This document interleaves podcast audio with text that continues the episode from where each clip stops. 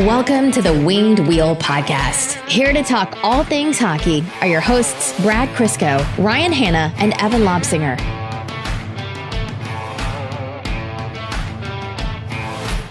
And what might be the uh, low point so far of this whole quarantine? I am currently drinking um, a non alcoholic Radler, which I think is actually literally just lemonade. So I'm having a, a tall can of lemonade right now. How do you wind up with that? Uh, perfectly good excuse. Mel had a friend who uh, has a friend who was pregnant and was super into beer, and so she wanted to be a good friend and like find like non-alcoholic drinks for her that would be safe for her to have. Um, and then just through random happenstance, wasn't able to like go out and visit her for like the rest of her pregnancy, and so we had packs of like a few packs of different al- non-alcoholic drinks sitting in our basement. And we were currently like moving stuff around down there, and I grabbed them. like, I'm tired of looking at these. We're drinking them. It's not bad because it's it, it's just juice, but um, Desperate times. yeah, can't shake the fact that uh, it'd be nicer if it had alcohol in it. You have a keg in your basement. You have options. Nobody feels bad for you. So, the latest update in the keg saga took all that time to get the CO2 tank refilled. It was great. We've been enjoying it. yeah, the uh, keg's empty. That's impressive. Excellent. Thank you. Uh, we don't. We can't remember how much we drank before the CO two ran out. I don't know. Maybe we should be concerned. Anyway, we, we've already emailed the company to see if they'll do a a pickup drop off of a new keg. Fingers crossed. We told them we'd pay extra. Support your local brewery. Welcome to the Winged Wheel Podcast. Uh, I'm Ryan Hanna, but today I'm listed as Rowan. I'm in danger. Oh, that's what you're going with? I'm Kim That's Jong. all I'm going with. I'm Kim Jong Uno. And uh, Danger's name on here, Brad's name on here is Kim Jong Un Surgeon. I feel like our no politics rule doesn't apply to this one because No, who because- really knows? yeah, because if I, don't think we have a listener who's probably pro North Korea, so I think we can play the odds on this one. Oh wow, you just you just gave Rowan a ton of material, didn't you? Oh, I I know. I I will bet money his next Patreon name will be uh, Supreme Leader Kim Jong Un's sister, That's what or it- something like that. Oh, I was gonna say that's what it was last uh, last episode. Yeah, but that was Oh, a, that was a reference to Evan. Oh yeah, that's right. Yeah, yeah, yeah. Evan the billionaire. Um, on this episode of the Winged Wheel podcast, there continues to be though these like sporadic hot topics regarding uh, the NHL draft, the draft lottery, um, how that might change, um, and then we are of course going to continue our draft prospect profiles with a pretty significant one this week that might be extremely relevant to Detroit. Uh, before thinking of any quick hits off the top of our head and then heading into overtime. So I am going to do the stereotypical. This might be a short episode, and then we reach like an hour and 30. Brad, what movie are they watching upstairs? Movie? Uh, it's just screaming. I was going to say, it sounds like the crying baby movie. Yeah, there is there is no no movie happening upstairs. It is just unpleasantness all around. Uh, wow. I uh, I don't have that. I don't. No. Mm, No. Hey, me neither. No, what? Yeah, that's crazy, Evan, that you don't have that, and I don't Mike- have that. My cat does scream if the door is closed, though. So we have Yeah. to live with an open door policy. Cat Which is fine. screaming is is objectively hilarious. It's the most ridiculous noise I've ever heard from an animal. the uh one my director at work like occasionally in the background you can hear like what sounds like faint cooing and i'll be like hey is that your cat he's like yeah locked him out he's kind of screaming at me because they don't like they don't deal well with the fact that you're home all the time right now right No, it's a big transition from their routine of sleeping. yeah So now there's a lot more noise. They can't sleep as much. Then they demand attention from you and then just yell at all hours of the day. I, I can assure you that's not a problem with the pets over at this house. They could sleep through World War Three. Well you guys um so ollie has already lived past his lifespan so 20 years from now when ollie dies will you guys get another dog or a cat or are you just good to No. Not until the kids are old enough to take care of them themselves because two kids is enough work. Two dogs is enough work. Having all four? Yeah, I'm I'm not doing this again for a while. My, know, my where I am lucky is that Demon and Ollie are old trained and now at this point in their life, pretty low maintenance, other than Ollie gets sick a little more than he should because he's, you know, an idiot and eats things he shouldn't. Um, but yeah, they're pretty low maintenance at this point, but I I sure as hell am not getting another dog until these kids are in their teens. Um, Hank takes takes care of Ollie though. We saw that from the video. Oh week. yeah, he did it again today. I that video that we had of um, Hank jumping on Ollie. I was not in the room when Ollie ended up there, so I don't know what came first. It was the chicken or the egg thing. I don't know if Ollie laid down and then we put Hank in and he just refused to move, or Hank was in there. Today I saw the origins. Uh, Ollie just walks up as he's bouncing and just kind of settles in. So he know he knows what he's getting into. So nobody ever needs to feel bad for that dog. Yeah, don't kink shame, Brad. That's what he's into. Oh God. Uh, okay, so um, there's a million different stories at all time about what the NHL draft lottery is going to look like, um, and the NHL draft itself. Um, for a long time, we've been assuming that. Uh, because the draft has been postponed or at least moved from its original date in Montreal. Rest in peace, the first ever Winged Wheel podcast draft trip. Um, we thought that it would be moved later, but over the past couple of weeks, the discussion of an early or uh, late June draft have been coming up more and more. So more or less the same timeline, or even sooner than what the original draft would have, uh, when that original draft would have taken place. The big piece of news that came out between last episode and now is that, um, and this is from Bob McKenzie. Um, there's been talks of an early, not late June draft and using the old draft lottery rules. And the notable part about the old draft lottery rules, for those of uh, you who might not remember, only one team wins the draft lottery. And the even better part, if you are a fan of the Red Wings or another team in the top three or four, is that you can only move up four spots. So you can see where this is leading. Detroit is guaranteed a top two pick under these rules, and their chances of drafting first overall are immensely increased. Yes, please. Yeah, needless to say, I don't think we'd be complaining if this happens. Um, for some context, in case anybody's wondering why uh, this would be the format, is because they're talking about moving up the draft and doing it before the playoffs. We won't have final standings, and then also because they're talking about doing an expanded playoffs where north of 16 teams get in. Under the current draft lottery rules, there could, in theory, uh, be a reality where a team wins the draft lottery and then the Stanley Cup, which, needless to say, would piss off everybody who's not that team. Um, so, which is why they're going to this system. Because let's say I'll, pick a team that's outside of the playoffs but might get in in an expanded one.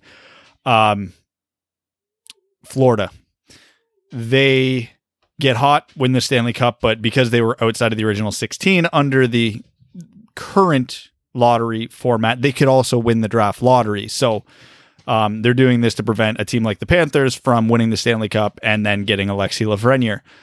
Um, why this is uber beneficial to the Red Wings, other than just not being able to pick any lower than second, as Ryan mentioned, can't move up more than four spots. So if the Florida Panthers, who I don't know off the top of my head, let's say are 18th overall in the NHL right now, so they would pick 13th hypothetically. If they won the draft lottery, they would pick ninth. They would move up four spots. So basically, as long as uh, seeds two, three, four, or five do not win the draft lottery, the Red Wings pick first overall. So the Red Wings could win the draft lottery and nothing changes in the standings.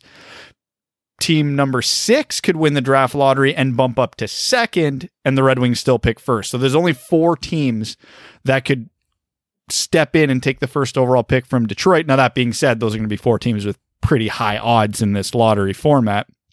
So I, I don't know the exact odds off the top of my head, but I have to assume that the odds of Detroit picking first overall in this format are greater than 50%, which means somehow they'll pick sixth. but yeah, so that that's kind of what they're tossing around right now and why they're tossing it around.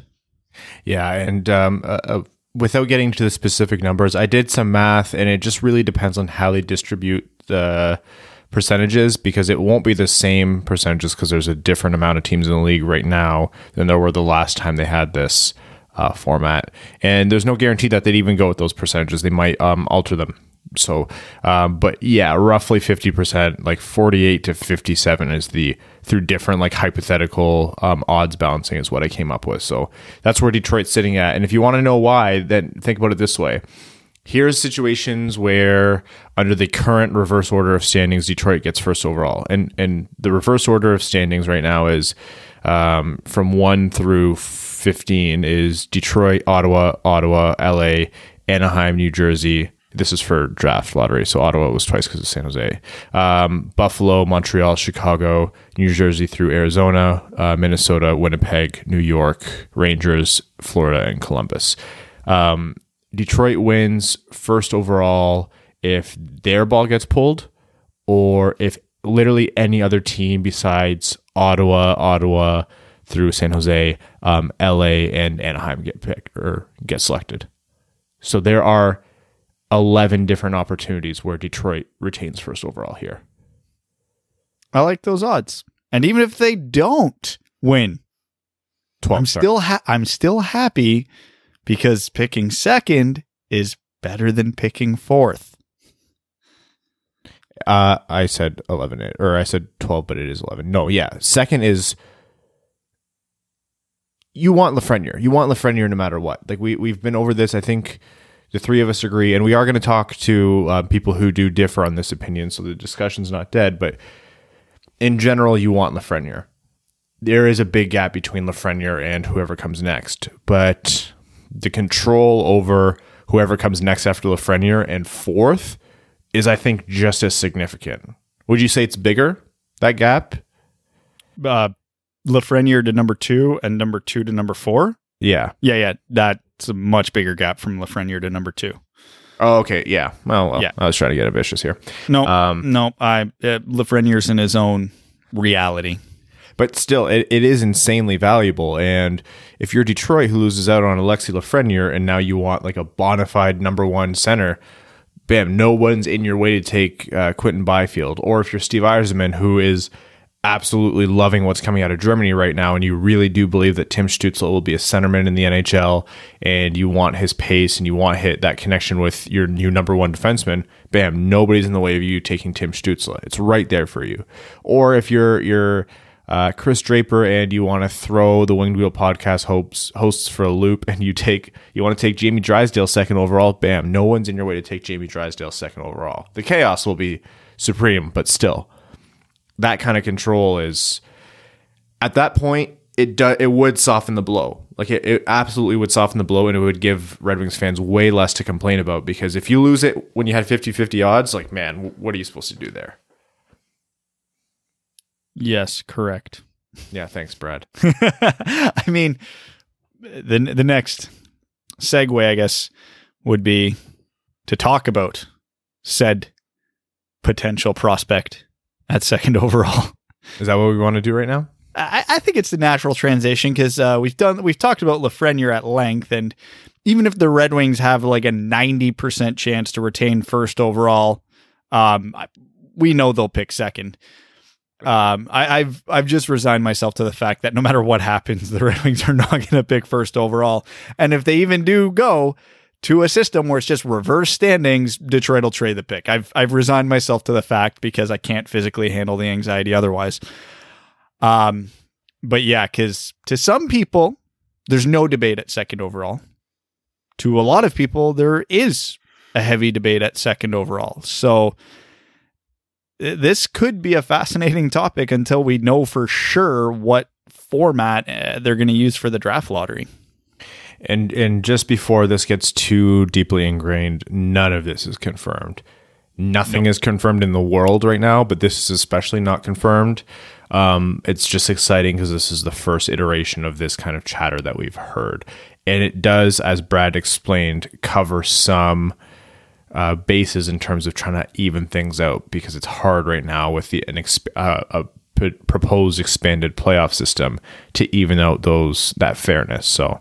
Yeah. Um, this is all under the assumption too that the NHL is dead set on doing the draft before the playoffs. If they decide that the best course of action is to hold the playoffs in the summer and then do the draft in September or October, this whole conversation's moot. Then it would just be the old draft lottery system. Nothing would change. I would assume because there'd be no reason to change it at that point. Exactly.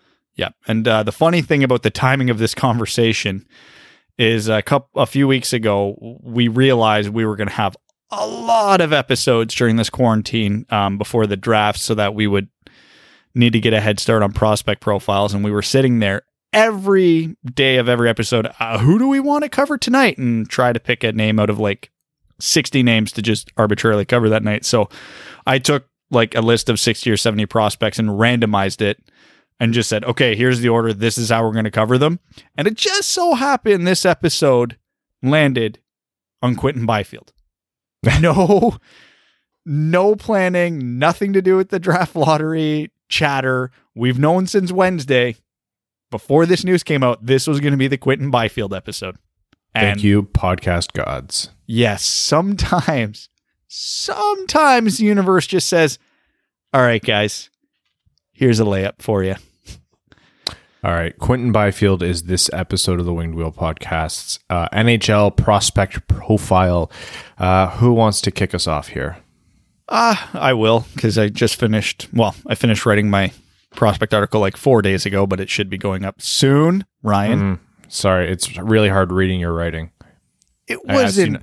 I asked you not to write in crayon, but okay. Listen, man, I use bright colors. You could read it in the dark. Anyways, um, so Byfield, uh, probably if you 80 to 90% of the people you talk to outside of Red Wings fans have Byfield as the number two overall pick. Uh, if you talk to Red Wings fans, it's about 50 50 because we've got that German fever these days. Um, but ignoring the two verse three debate, what Quinton Byfield is is probably the most physically gifted prospect in this draft. Um, just because of his size and skill set. Now, he doesn't think the game or process the game like Alexi Lafreniere does, hence why Lafreniere's light years ahead of them. But again, we, we've talked about him a ton already, so none of this is going to surprise you, but just for the sake of uh, the conversation, Byfield's a six foot four, I think about 220 pound centerman who skates like the wind, has incredible hands, a very, very good shot and is very efficient on the ice, putting up massive numbers in the OHL this year, although there's been some debates about those OHL numbers because out of all the scouted leagues for this draft, the OHL currently has the highest goals per game average this year. So some people think these numbers might be a touch inflated. Still putting up just gaudy numbers. Um, not many concerns about his tools. There's nobody who's arguing them. Uh, the one, and I am arguing almost one argument against him and no more, is that he doesn't make a ton of high skill plays.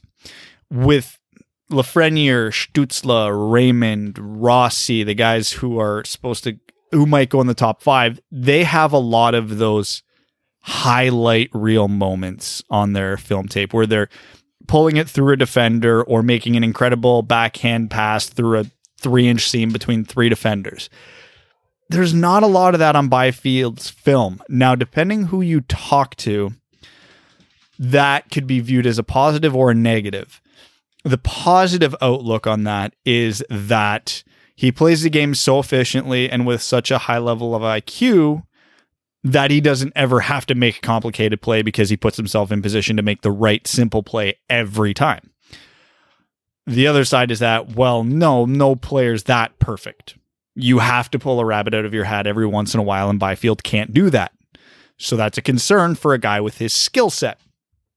Now, I tend to fall on the former, and I think it's more of the positive, but it leaves me enough pause to not say he's a slam dunk second overall because the in my opinion the two guys right behind him do make those plays frequently. Um and again there's arguments about the production in the OHL and if he was playing in hypothetically the WHL or the USHL or whatever league, would his numbers be as disgusting as they are right now? And that's obviously a valid argument. There's been a lot of talk about how weak the goaltending in the OHL is this year, how it's a, a forward heavy league to begin with. So, yeah, you're going to get naturally inflated numbers. I think it's kind of countered by the fact he didn't play on a particularly great team. Um, they were good, but not unreal. So it, it leaves enough of a window open to talk about him not going second. But I, I know I've said this on the podcast before, but you could argue in terms of translating into an NHL player, Byfield might be the safest pick in the whole draft because his with his tools, he can play anywhere in the lineup you want. If he tops out as a fourth line grinder, that sucks because you picked him second overall, but there's no way he's not at least that.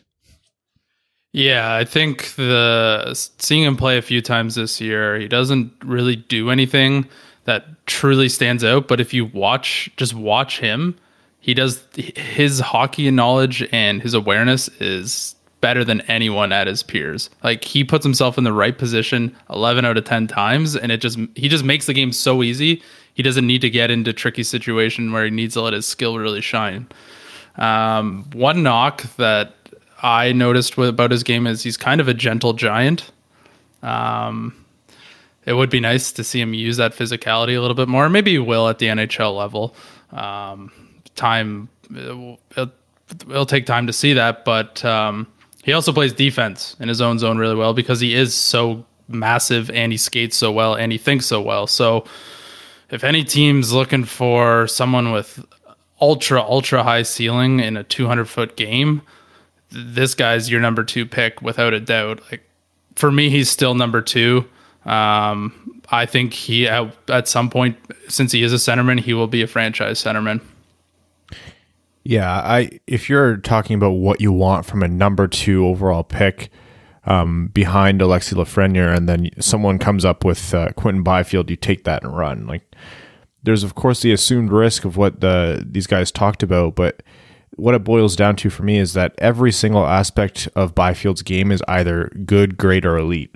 Like for a guy to be able to move how he does when he's six 6'4 like 215 it is absolutely nuts. For him to have the hands that he does um, and the playmaking that he's demonstrated um, without compromising his compromising his goal scoring ability because he's shown that he's been able to finish from you know outside of like directly in front of the crease like he can score from mid range like it, it's wild that you can have that someone who can play at that pace um, dangle, uh, play in tight, you know, make strong defenders look silly, um, make his teammates better. That's the kind of thing where whatever you can draw against him as a negative is just like, yeah, who cares? You take that assumed risk. Like like Evan said, that's a sky high ceiling. You have. I don't even think he. I don't even think there is really any risk with that pick. I mean, there's some things like scoring's up in the OHL and he hasn't you know looked that great in best on best uh, competition.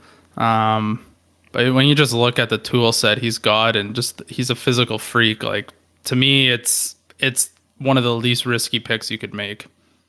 I think if you're picking for a second overall pick, you have to make a case for someone else over Quinton Byfield and not vice versa. Like it's Quinton Byfield's spot to lose in my mind. And I can see the argument for a Stützle or even like a Raymond if you're if a team's into like uh you know wants to find someone who might be a flash in the pan not a flash in the pan but like so hot and have that like high end skill translate completely to the NHL I can see that because for sure if you have that elite pull the rabbit out of your hat kind of ability then if you can bank on that happening you might be able to say yeah this will be the second best or even the best player in the draft. But in my mind yeah Evan you're right. It's not risky, you're right, isn't the right word to use because he's, for me, a bona fide number two overall in this draft. There's somebody every draft that te- a team falls in love with, and they pick them at at that at their first spot wherever they are. Um, like sixth, like sixth, for example, like last year for people who have short term memory. Um, so that is what I would think would ha- would cause Quinton Byfield to fall to three or four. But if I just look at this from a complete outside perspective, I still think he's the number two overall pick. Yeah, the the risk with Byfield isn't is he going to be good? I, I, I don't. I don't think that's the risk. I, I think he'll be a good at worst second line center in the NHL. The risk with Byfield is is he the second best player in this draft? Because again, there is the possibility of Stützle or Raymond could be better. Um, not that Byfield wouldn't be good in that instance, but it's this: is he the best pick there. The other thing that Byfield has going for them, and I generally don't trumpet this fact too much with prospects because I find it to be a heavily overrated fact, especially when a guy's already physically developed. But he is a, I think, mid to late August birthday. So he is one of the youngest players going in this draft. So it, it's scary to think that uh, in terms of physical development, he's had less time than almost everybody else in this draft. So we're not 100% sure he won't be six foot five by the time he gets to the NHL. Um, I, I, think he's probably done uh, just putting on muscle at this point, but you can't say for certain. Um, but the optimistic view of the late birthday is that he might. And um, the fact that he's a late birthday coupled with uh, mid season, I believe it was wrist injury he had that caused him to miss a, a good chunk of time he's still pretty early in his overall development. Um, so we haven't. We obviously he's only 17. We haven't come close to seeing the surface of what Quinton Byfield can become. Um, I know a lot. He's of people, He's on a better team in the OHL too. I hit, can't even think what his points per game would be. It was already like over two. Like he would be a 2.5 points per game type player. Like he's got nothing left to prove at the junior level. Yeah, because if him and Marco Rossi just swapped spots in health this year, we're, we're, he's probably got 130, 140 points.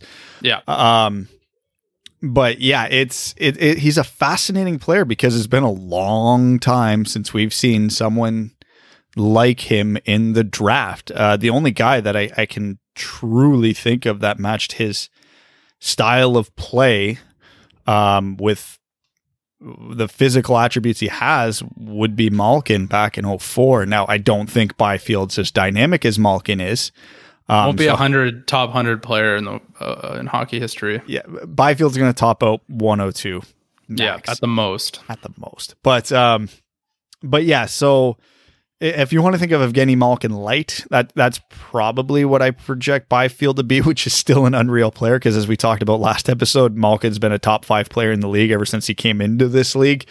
I don't think that's Byfield, but if you want to sit here and and think that if the Red Wings drafted Quinton Byfield in five years, is he the number one center ahead of Dylan Larkin? I'd say, yeah, that's probably a pretty good projection because if you're picking a guy second overall, you would hope he's your first line center franchise player. Is he a generational talent? No, absolutely not. Um, is he the type of franchise player that can that I think will single handedly drag a team to a cup? No, I don't think so. I, I barely think Lafreniere qualifies for that, but I do put him in that category. But Byfield's that uh, if if you're going to win a, can- a Stanley Cup with Byfield is your number one center, you can, but you have to look at, in my opinion, the LA Kings blueprint of how to do that because I think Byfield compares closer in terms of skill level to a Kopitar than a Malkin.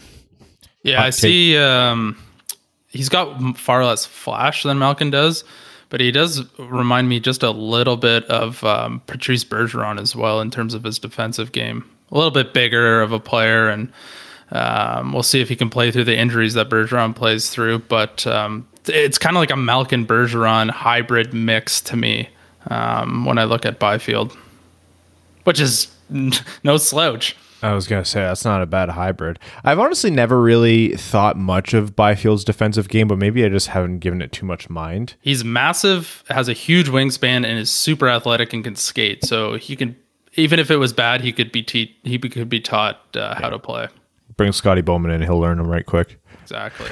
Um, hot take on what Brad said about if he can he single handedly drag a team to a Stanley Cup. Uh, goalies are the only players who can do that. Not Crosby, not McDavid, not Lafreniere. Goalies are literally the only single like they have the only um, peak performance that could single handedly win games for teams. Otherwise, hockey's too much of a team sport.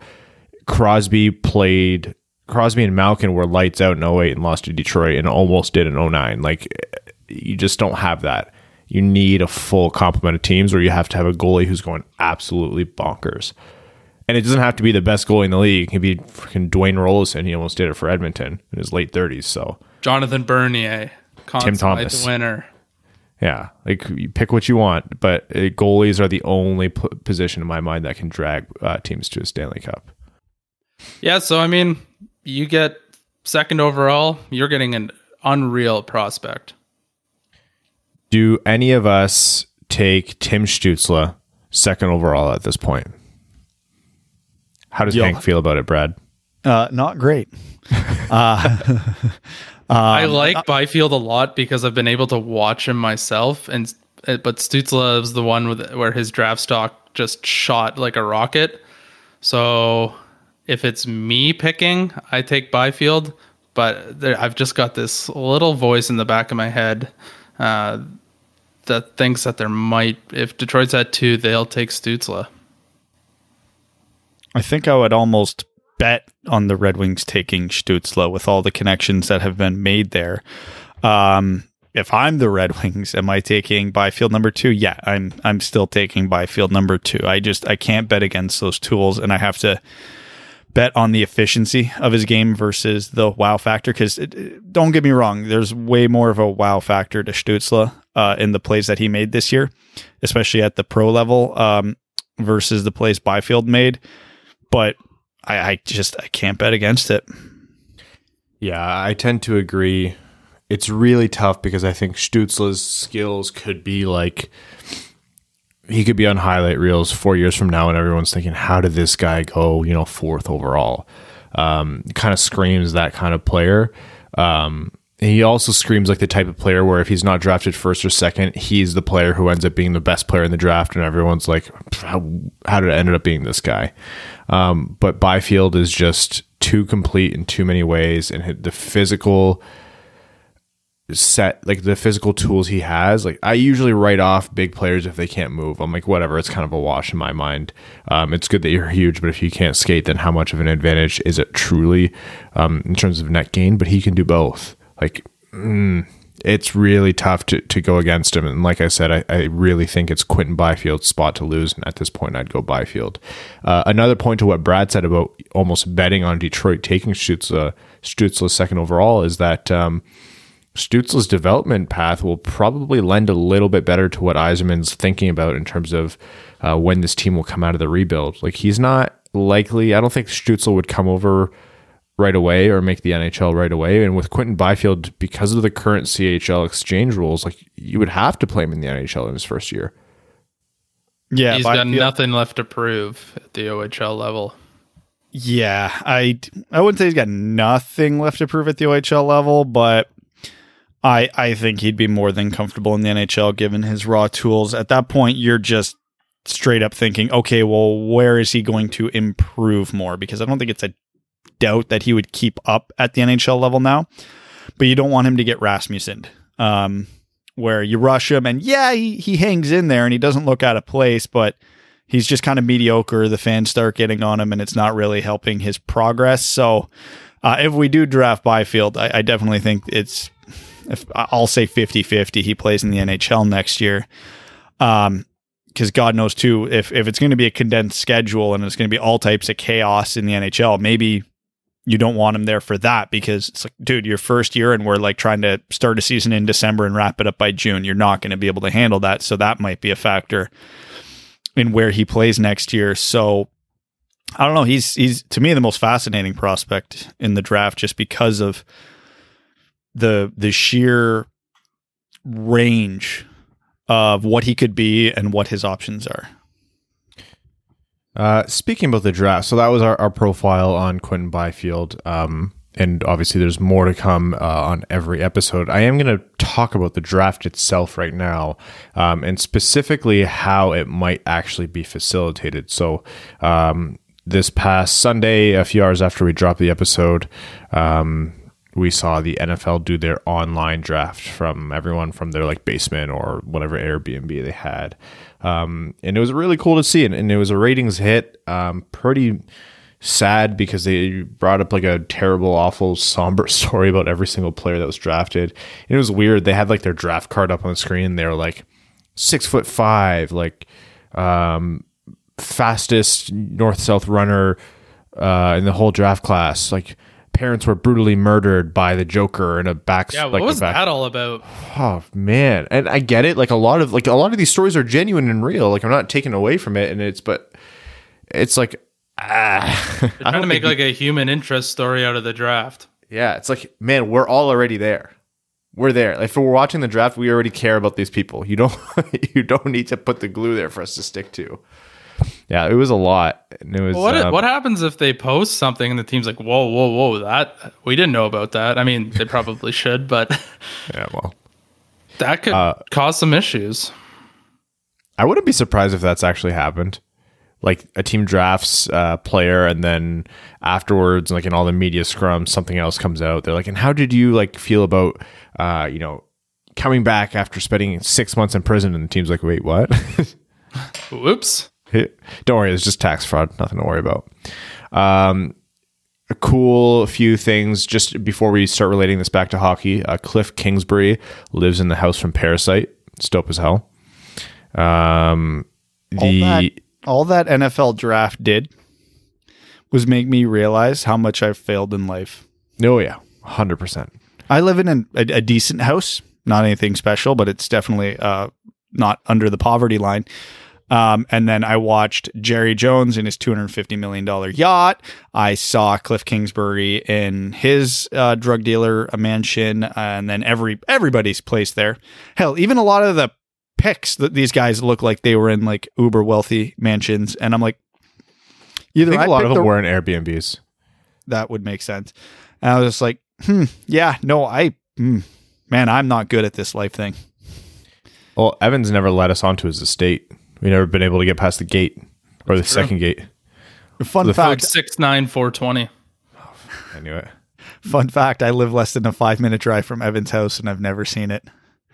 We've never been to Evan's house. No, Evan is literally Rosa from Brooklyn Nine-Nine. Oh my god, yeah, he actually is. I'm out on the golf course every day right now, though. which is just your backyard. Yep. Oh man, uh, Bill Belichick looks like he just is in a simple kitchen with his new um, uh, consultant, his dog. That still frame of the dog sitting in his chair with Bill Belichick, head coach, below it is my favorite image in the entirety of the internet. It's peak comedy. That's like the the height of comedy right there. That was amazing. Um, why this is relevant to hockey? Well, the way they ran this was uh, kind of a proof of concept as to how other professional leagues might be able to do uh, similar drafts. And so um, the NFL is naturally a little bit different. Um, they're corny as hell and have every pick announced by the commissioner, um, Roger Goodell, which I think is baloney. Um, I don't actually hate Gary Bettman like other people do, but I don't want him up there the entire time. Um, I think it's self important of Roger Did, Goodell to do um, it. Did they put in booze like overlay booing? Yeah, he had like. I a love that so much. background with The boot. I love that so much. they leaned into how cheesy it was, and it was good. Um, Would have been good. Love the concept if Roger Goodell didn't have the personality of a cardboard box. oh yeah, yeah, yeah, yeah. I mean- Roger. So go He ahead. has the personality of a, a mid level hedge fund manager. Everything about this virtual draft in terms of concept, um, execution, yada yada yada. I actually think they did a phenomenal job. The fact Um, that they got all these old rich white dudes to figure out video conferencing is a miracle. yeah, it's it was very well done. It was entertaining, um, even though it was cheesy as hell to have the Zoom meeting of fans in the background and everything. And the actual noise coming from them made it feel a little more like a, an actual draft and people cheering as the guy walks up to the stage. So I cheesy, but it worked. To me, the only thing that was off was how how stale and unfunny Goodell himself was. Like someone who was uh, had a personality better suited for this would have been incredible. It would have been an A plus plus performance. So, getting to what Ryan's saying about if the NHL does the same thing, uh, I I do think Bettman would do a better job than Goodell. But what this showed me is this would need a a proper host. Hire someone, find a celebrity, find get PK Subban to do it for all I care No pass. just I don't care. Someone with personality. Don't go too over the top and cheesy with the jokes, but replicate what the NFL did exactly, and you've got a home run. What about Don Cherry? It wouldn't be boring, that's for sure. Oh man, How many names in the top ten would he not be able to pronounce just off the top of our head? he wouldn't heads? make it to Stützle. I don't even think you get Lafreniere right. I don't think he would. Tim Laferrier. Laferrier. Tim Le, uh, Ale- Alexi Laferrier. No, I don't, Lexi I don't left know. fairy tale story. No, I think uh, I think you're right in that finding a host would be the best way to do it. But that does mean just w- with all 31 teams, you're not going to get a different person's audio coming through. It's just a technical nightmare. The the technological capabilities of these um, decision makers, NHL decision makers, out in the world isn't exceedingly high, and at home is not going to be great.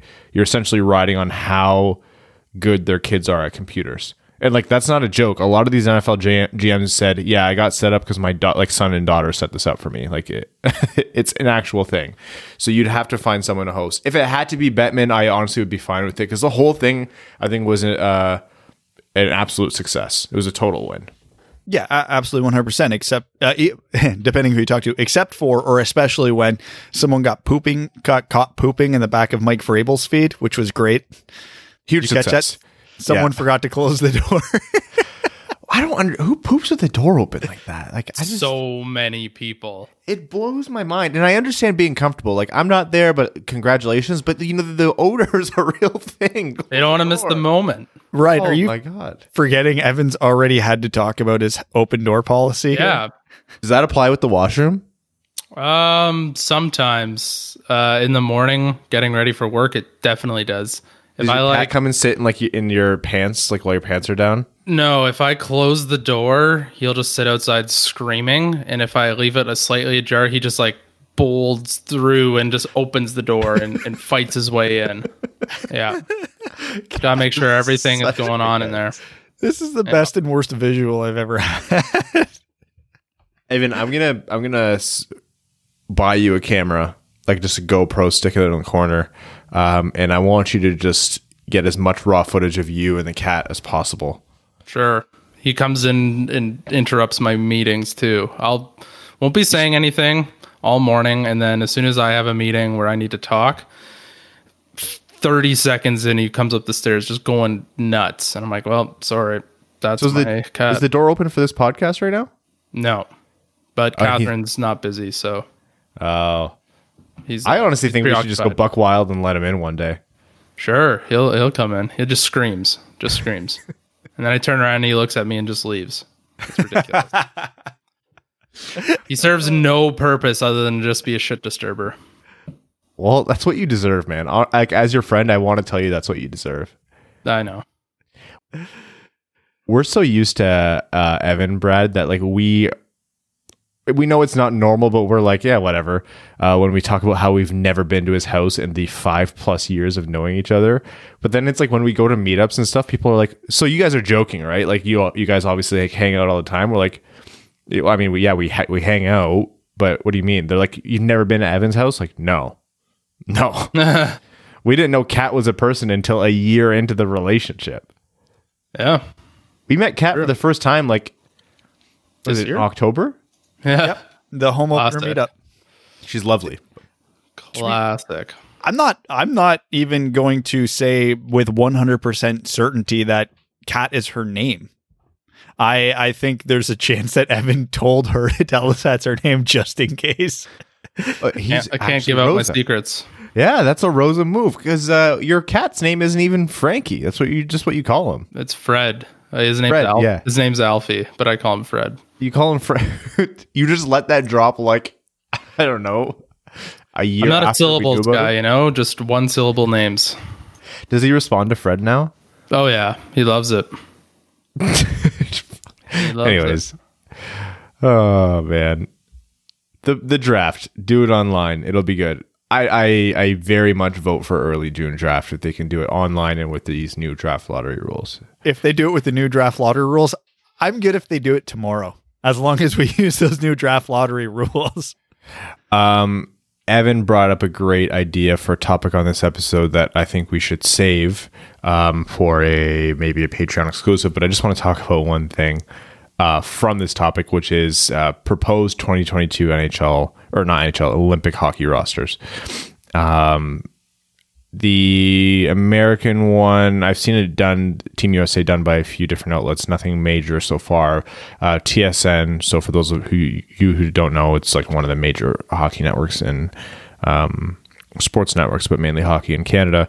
Uh, they put out a proposed Team Canada 2022. Why do people hate Mark Stone? What did he do? Yeah, I did see that, and that was the first name I noticed that wasn't on the list. Oh, whoa, my God. He's he. The only thing I can think of is he's. Uh, I can't remember his exact age, exact age, but I know he's around thirty, isn't he? So No, he'll be like 29 or 30 at in 2022. that's it. Yeah. Yeah. Okay, then that's insane. I, I can only assume um, that due to the boredom of quarantine, whoever did that list just simply forgot. Well, was, a lot of that stuff is done for clicks, right? Like it just has to be, and that's fine. Like everyone's guilty of it. Um, nobody's above, you know, putting in something controversial just to get the conversation going, and I think there's value in that. But at the same time, like Drew Doughty being there is uh, that's a name pick alone. To be fair, Team Canada's defensive options aren't great, um, like they are in normal years. Uh, this this is definitely one where Team USA is going to have a, a very heavy advantage on the defensive front. Canada will still have a, I think, a, a big advantage up front, but yeah, I don't I don't love Canada's defensive options. Oh, I mean the goaltending set of Binnington, Carey Price, and Carter Hart put forward here. Yeah, not great either. I like mean- Carter Hart a lot. But- I like Carter Hart a lot too, but uh, compared to every other goalie in the world that will be there, Two years is a long time, yeah, it is. Though, especially in for a goalie.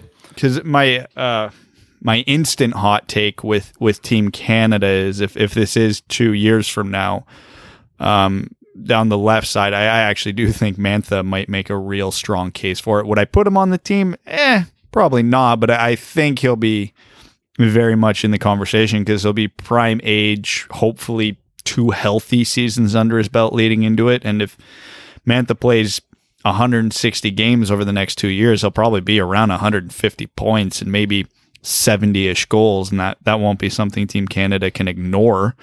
Um, but the depressing realization I had looking at those rosters and then everything is there's uh, uh, these Olympics will not not have a lot of Red Wing representatives. No. Larkin will be there for sure for the States. Mantha's a dark horse for Canada. Seider might actually be the captain of Germany if Draisaitl gets hurt. Um, but yeah, like I, who else? who else will even make a Hronek? case? Lafreniere, maybe. Oh wait, are we talking to only U.S. and Canada? Oh no, if No, we're we're going not. international, Hronek will will Yeah. be there. Seider At least will it's be there. Seider. That's why I was thrown off. Yeah, I got a couple of questions, and the the TSN tweet all got a lot more questions about people like asking about players. They're like, "Why not Quinn Hughes?" I'm like, "Well, he's American. It'd be pretty hard for him to make the Canadian list." and someone suggested uh, a Swede and a Finn, I believe, and I was like, also it would make it difficult for them to make it, but I would agree that they'd make the team better. Um, and I just can never tell if they're being funny or maybe they just uh, didn't read the tweet fully. But yeah, it was. It's going to be tough for a team in Detroit's position to have a ton of representation right When you're the worst team in the league his, by a historic mile, it's going to be very hard to have your players make their international squads. Yeah. Yeah. General rule of thumb. Okay. Uh, Brad, your kid's screaming. Is that a good enough cue to head over to overtime? they've been screaming basically the whole time. Let's head over to overtime. And this is a weekend episode, so we um, have questions uh, from everywhere on the internet. But we're going to start with uh, Patreon, where we read out our Patreon supporters' comments as our way of saying thank you for supporting the Winged Wheel podcast during these hashtag trying times TM. Uh, Mayor of the Toilet Paper Town says, bring back the Mike Milbury minute. You're so right. But a rule of thumb for us with the Mike Milbury minute is it has to be organic, and there has nothing. There's been nothing for us to get so angry about that we'd want to hit someone with a shoe over it, and that's Yeah. the rule of thumb. Corona's just hard- worn us down. it's hard to have a Mike Milbury minute in the off season. If uh, the Red Wings pick second overall and draft like Drysdale or s- yeah, then we'll we'll have a Mike Milbury minute. But uh, beyond that, eh, Uh, Cody G says, I have zero faith that the cup can be awarded for the 2019 2020 season, but as people discuss the possibility, they always mention the asterisk in the record books. If players receive an equal amount of prep time for the playoffs, does it really change the outcome of the finals that much? Or are we assuming it's not fair because certain teams might not be able to prepare well compared to others, depending on the state or country they're in? Ultimately, as hockey players uh, yourselves, does an extra two or three weeks of practice impact your performances on the ice so much that it could change the outcome of the Stanley Cup final? Yes, absolutely. Yes, timing is everything in hockey, and uh, if uh, I'm curious to see what's going to happen um, when this quarantine's lifted, because I don't think I've gone longer than two weeks without stepping on the ice in the last, God, five years since I got married, at least. So it's I, I am so curious to see how terrible I'm going to be after going two, three months without stepping on the ice. And I'm just a, a crappy peer leaguer. Like, if you're a highly tuned professional athlete where mm, fractions of a second make a difference on the ice, I, I can't imagine trying to play that game uh, when your timing's that rattled. You definitely need time to acclimate. Um, and, and I could see how it might be un- deemed unfair because apparently players are currently skating in Sweden. Um, some states in the U.S. Uh, are lifting some regulations, and those players will be able to skate. I know everything uh, here in Ontario. I think the lockdown got extended till the end of May. So uh, the Leafs and Senators, hypothetically, not that it'll matter much for Ottawa, but they will not be skating um, for a while. Uh, we still and and it's not like the the Canada border is closed, so they couldn't just go to wherever they want to skate. They're stuck in Canada, and vice versa. So yeah, there would definitely be a heavy disadvantage there. Uh, when it comes to the playoff format, so if, if we're going to go on the hypothetical that everybody's prep is equal, then yeah, I have no sympathy. There should be no asterisk because if it's a five game series, okay, you know that going in, you have no excuse but to win three games because some people are arguing, yeah, well, how many teams have come back from being down 3 1 or 3 2 in a series? They won't get that chance now. Yeah, I get that. But if it was a nine game series, how they could, the other team could flip it around and win, it's arbitrary. It doesn't matter. Um, so if you know going in you have to win three games, do whatever the hell you have to do to win three games. So yeah, if, if all else being equal based on playoff format, no asterisks to me but it prep time does matter. So if every team is going to need at least two to three weeks to prepare, or else, yeah, that would be a big problem. Yeah, without expanding too much on what Brad said, like I, I think if you can have some kind of semblance of what the normal playoffs would be, that would remove the asterisk. The only point where that proverbial asterisk would come into my mind is if the teams who qualify that ends up being wonky, which might have to be the case, but you know, the, it might just have to be a necessary sacrifice. But yeah, two or three weeks of, of rest time is huge, and then two or three weeks of uh, time away. Like that's a long time for for professional athletes. So like that's like going back to preseason. A team in preseason compared to how they are like at game 50 is, is wildly different hockey. So it is important to have that lead time. Um, Sam Bang, uh, Banks, Bankson, Bankson, sorry, Sam, uh, has says, "Hey, Bropel Stiltskins, new patron, new patron, longtime listener, first comment. Thanks for joining the uh, Dub Dub family, man. Much appreciated. Sorry for bur- butchering your name. Uh, it's all this non-alcoholic Radler. Uh, he says, "I have the mo- the utmost important question when eating hot wings: which is superior, flats or drums?" when eating hot wings specifically, yeah, or any wings. My flats is my answer, no matter what, because it's better to eat less cartilage, more meat, and uh, yeah, the cartilage part is the weakest part of the wing, so I want less of that, and that's why the flats are superior. Yes. Uh, he agrees and says flats. Kyle uh, Byzantine says, Hey, Dub Dubs, uh, Yaroslav Halak's contract is set to expire this coming offseason. Could you see Yzerman bringing him in to replace Howard? Uh, I could. Um, I think Halak might command a few more dollars than some of the other options that will be available. But if, if that's the guy, great. I mean, between Halak, Greiss, uh, Khudobin, and probably two or three other guys that would fill that void. I, am not particularly concerned which one it is. It's all about uh, dollars and cents. YBK says, What's up, fellas? Thanks for the rundown on the minor leagues. Really informative. One question to add to my budding hockey knowledge What exactly is meant by being a good skater? I'm guessing change of direction, acceleration, backwards movement, akin to cornerbacks in the NFL, maybe. What exactly goes into determining whether someone's a great skater? Oh, man, we actually covered this perfectly a few episodes ago. Um, I can't remember which one it is, but if you haven't, try listening back to when we talked about attributes that make like when we look to scout prospects. Short answer here is a combination of everything you listed: top speed, acceleration, like how powerful your first few strides are, how quickly you're able to change direction, backward skating, yeah, very important as well. Um, ability to just like running. Yeah, you have fl- top end speed, how quick you get to that, how you move left, right, northwest. It's kind of the same thing. What you can do with the puck while you're skating is huge. Yeah. Uh, Connor McDavid is one of the fastest players in the NHL, but the thing that makes him like the like in all practice the fastest player in the NHL is that he can do things with the puck that no one else can at that speed. So like Athanasiou might be able to skate faster hypothetically at top speed, but Athanasiou could not do with what McDavid does with the puck. Um, oh, and now that the NFL draft is in the books, I think we can safely say that the lottery and the draft should all be uh, possible remotely. That's a plus. Haroon Khan says, Hey guys, what's the best case scenario for Svechnikov if he does make it to the NHL? I'm really hoping he gets a shot uh, on special teams, maybe, and lives up to his draft day projections. Also, if you were the GM of an expansion team and had the option of hiring Yzerman, Jeff Gorton, or Peter Chiarelli, who would you hire? Let's go Red Wings. Um, was who was it? It was Chiarelli, Gorton, and who else? Yzerman. Yeah, Yzerman. Um, Yzerman, but no, Gorton's no chump. He's doing a great job in New York. Yeah, uh, Gorton was the GM of the Bruins for like three weeks and set them up for 15 years. Um, if and if you don't know what I'm talking about, look it up. It's remarkable. Um, what was the first question of that one? Oh, Svechnikov, right?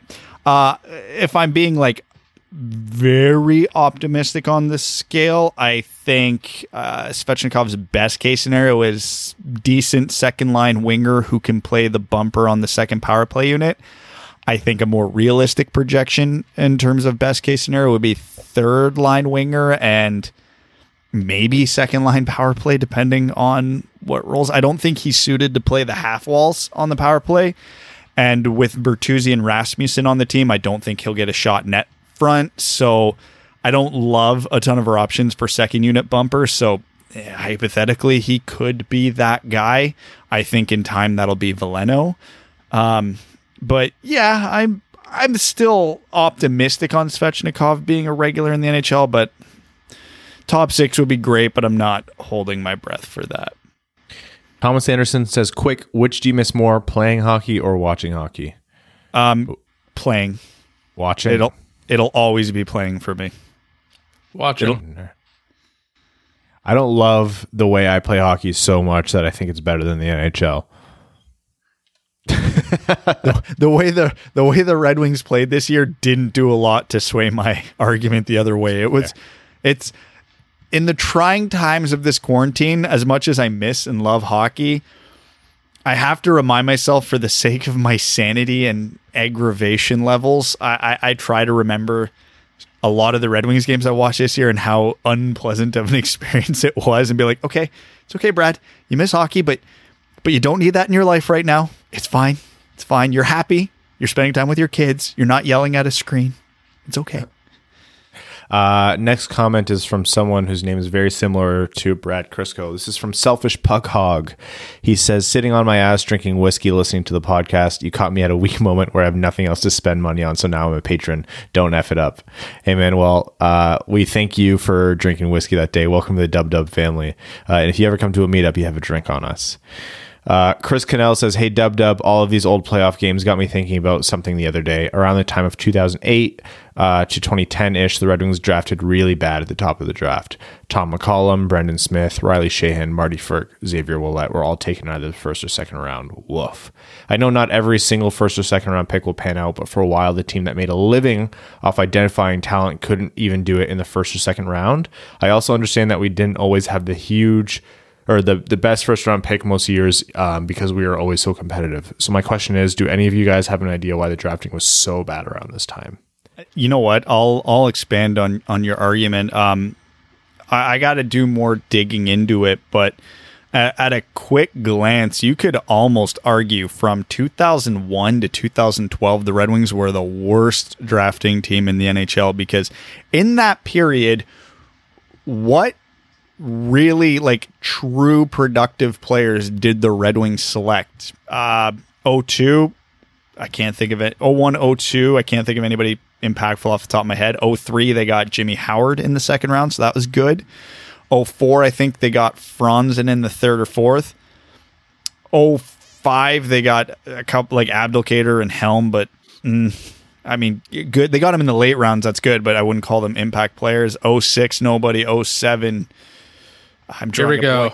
I, I, pulled it up. Yeah. First, okay, here's from 2000, and we'll go 2000 I would consider successful because they got Kronwall in the first. Kronwall was number one. Then we didn't have a first round pick in two, 2001, and we took Igor Gregor- Grigorenko second round. Didn't have a first round pick in 2002, but we took Yuri Hudler uh, with our first first pick. Then we took Jimmy Howard second round, Franzen third round in 2004. Uh, 2005 was Jakub Kindl. 2006 didn't have a first round pick, so there's Corey Emmerton in our second round. 2007 Brendan Smith. 2008 Tom McCollum. 2009 didn't have our first round pick. We took Landon Ferraro. Was it? I think 08 or 09 though. One of the redeeming ones is I think they got Nyquist in the third or fourth in the fourth round of one of those years. 2009 we got Tatar as well in the yeah. second round. Uh, Nyquist was fourth round of 2008. Yeah. Okay. So that those were probably their two redeeming picks. But between 05 and 05, 06, and 07, they didn't get a single top four defenseman or top six player, like forward. That, I know not having a first round pick handcuffs you, but man, you got to be hitting the dartboard more than that in the 2002 was actually a pretty good draft for Detroit. Uh, Jiri Hudler, Thomas Fleischmann, but not for Detroit.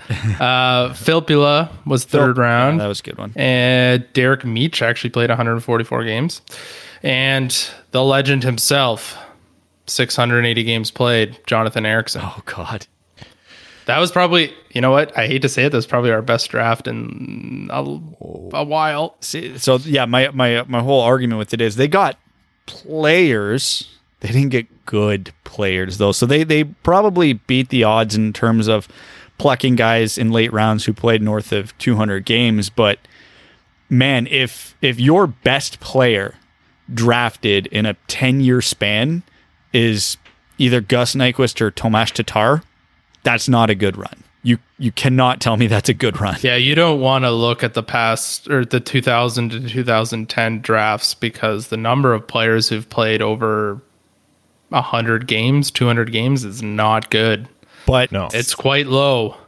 Now, since then though, uh, since 2012, I would argue it's been good. 2013 was a home run of a draft for the Red Wings, getting Mantha and Bertuzzi.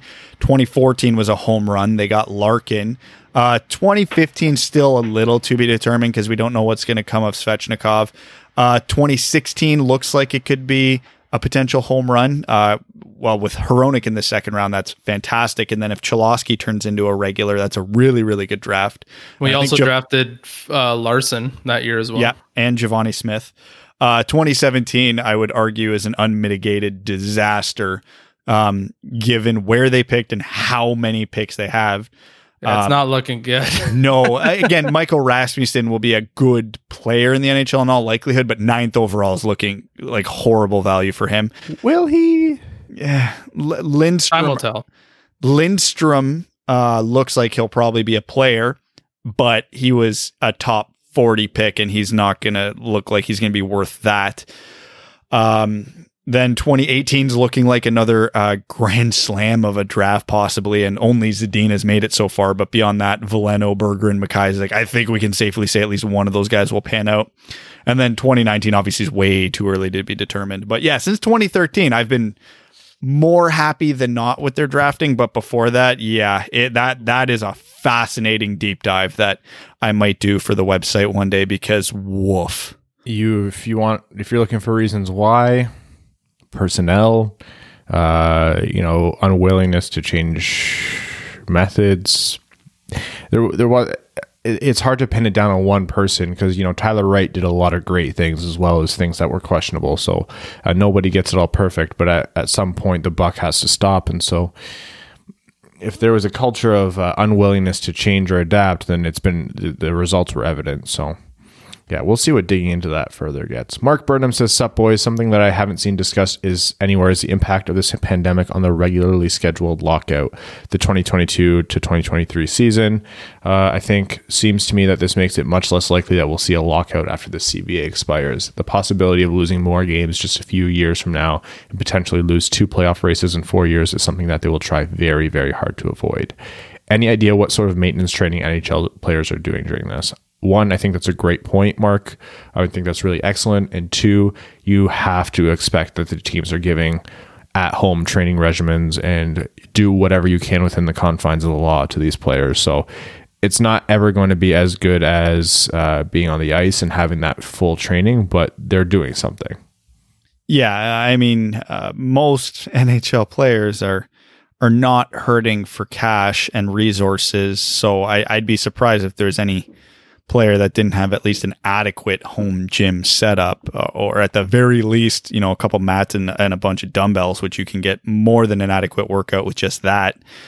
Um, and yeah, there's there's no way that these teams aren't giving them training regimens. So I, I think that's fine. But uh, uh to your other point about the lockout, I, I think this is going to complicate negotiations. I don't think this is a positive in that because so many dollars are are being lost here uh, there's no way the owners don't try to recoup that in the CBA. So I, I don't know. Just knowing knowing how to just stereotype greedy rich people tend to be with their money when they lose a lot of it. Uh, that's not acceptable, and they try to get it back generally by all means necessary. So, yeah, I, I don't think this is going to play in our favor. Now, this is coming from the most pessimistic view because the NHL and the NHLPA fighting is probably my biggest source of anger mm-hmm. uh, because it's just Donald Duck having a money fight with himself in my mind. But that's just coming from me, a jealous Porsman. So, you know, take it with a grain of salt. Uh, Stay Inside Cheese Bags, the Fournier Company says, Hey there, fellas. I have to agree with Evan from last episode that the NHL should not attempt to return the season, and any attempt to do so would exacerbate the situation. Not only is it a logistical nightmare, but somebody's going to get sick and they'll have to shut it all down again.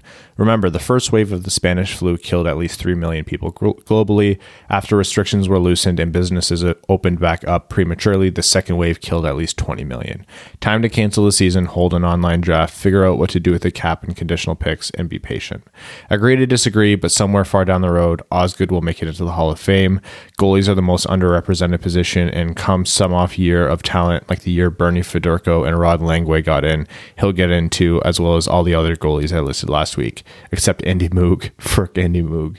I love the Lions draft. I felt they got unfairly criticized for not making the trade with their top pick. Apparently, Miami tried to offer a package of picks that didn't even include their fifth overall. Yeah, uh, Quinn was right for not trading. Any thoughts? Stay inside cheese bags. Um, I I was pleasantly bored by the Lions uh, pick. I think Okudah, obviously top corn in the draft. Um, you can't sleep on that, especially because they have to replace the talent they just lost at the cornerback position. Whether or not they had to lose is a different story. But anyways, um, yeah, I, I, would have preferred the trade down. But if the trade's not there, then the trade's not there. Uh, Miami very obviously took a very calculated risk, saying if we couldn't have. Um, his name's escaping me, freaking Joe Burrow. Um, then we'll wait for Tua because we don't think anyone's going to take Tua, and they were right. So, um, if you're not going to trade down, I'm happy Okudah was the guy they took there. What would have been best case scenario is if someone traded uh, with Washington for Tua and uh, the Lions got Chase Young. Pretty much Tua getting hurt earlier in the year ruined it for the Lions, but that's neither here nor there. How are the how's the Bills draft, Brad? Uh, considering they didn't have a first round pick, it went phenomenal. Um, now, obviously, I'm not going to complain getting Stefon Diggs for pick 22, so I was happy before the draft even started. But um, getting AJ Epenesa, an edge rusher, which is a huge position of need uh, for the Bills in the second round, is great, especially considering when I'd say 60% of the mocks I saw before the Stefon Diggs trade had the Bills taking Epenesa at 22.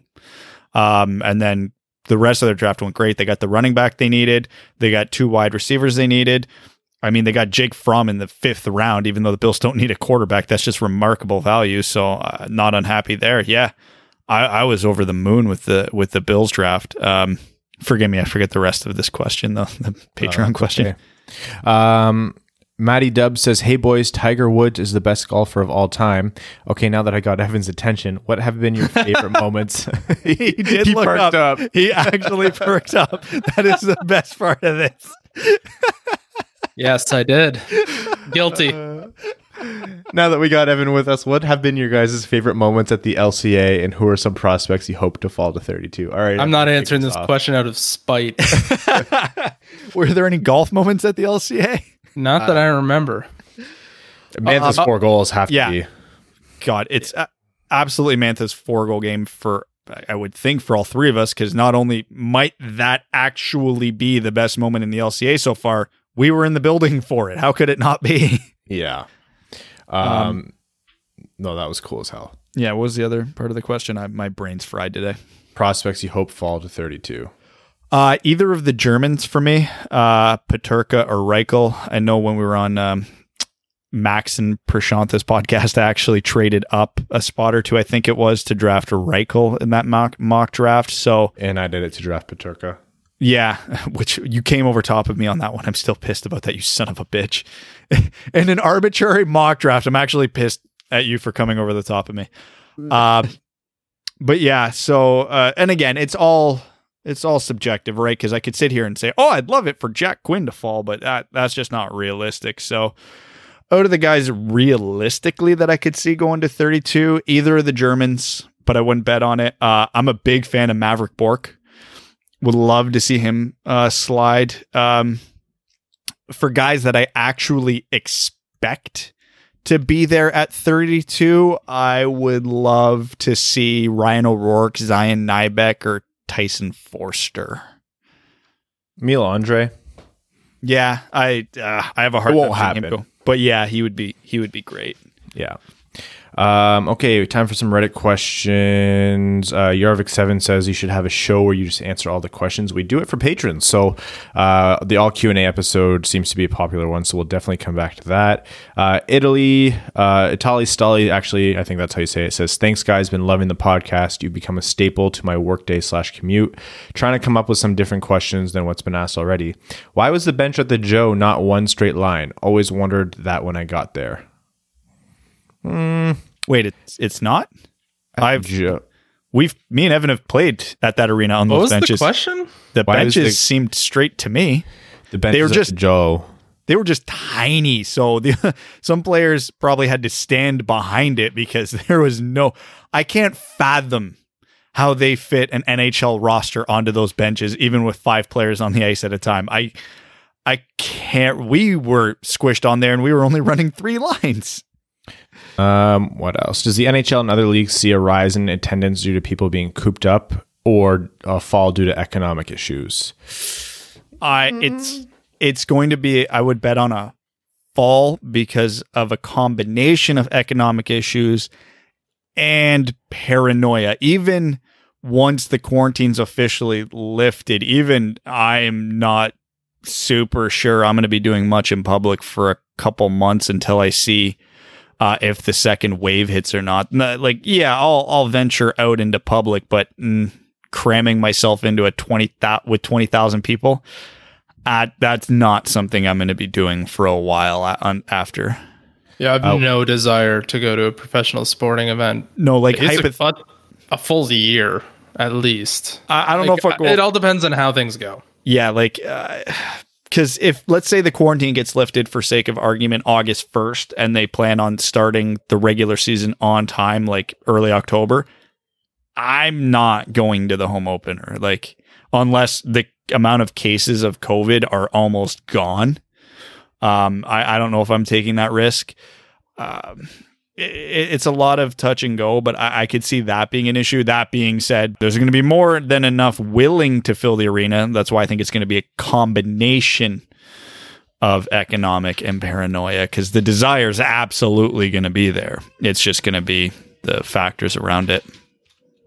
Uh, and then the last question is: Are is the NHL going to take advantage of states the states that reopen early or ease um, restrictions early? And the answer to that is yes, it's probably already going to happen in terms of allowing players to practice and train in small groups.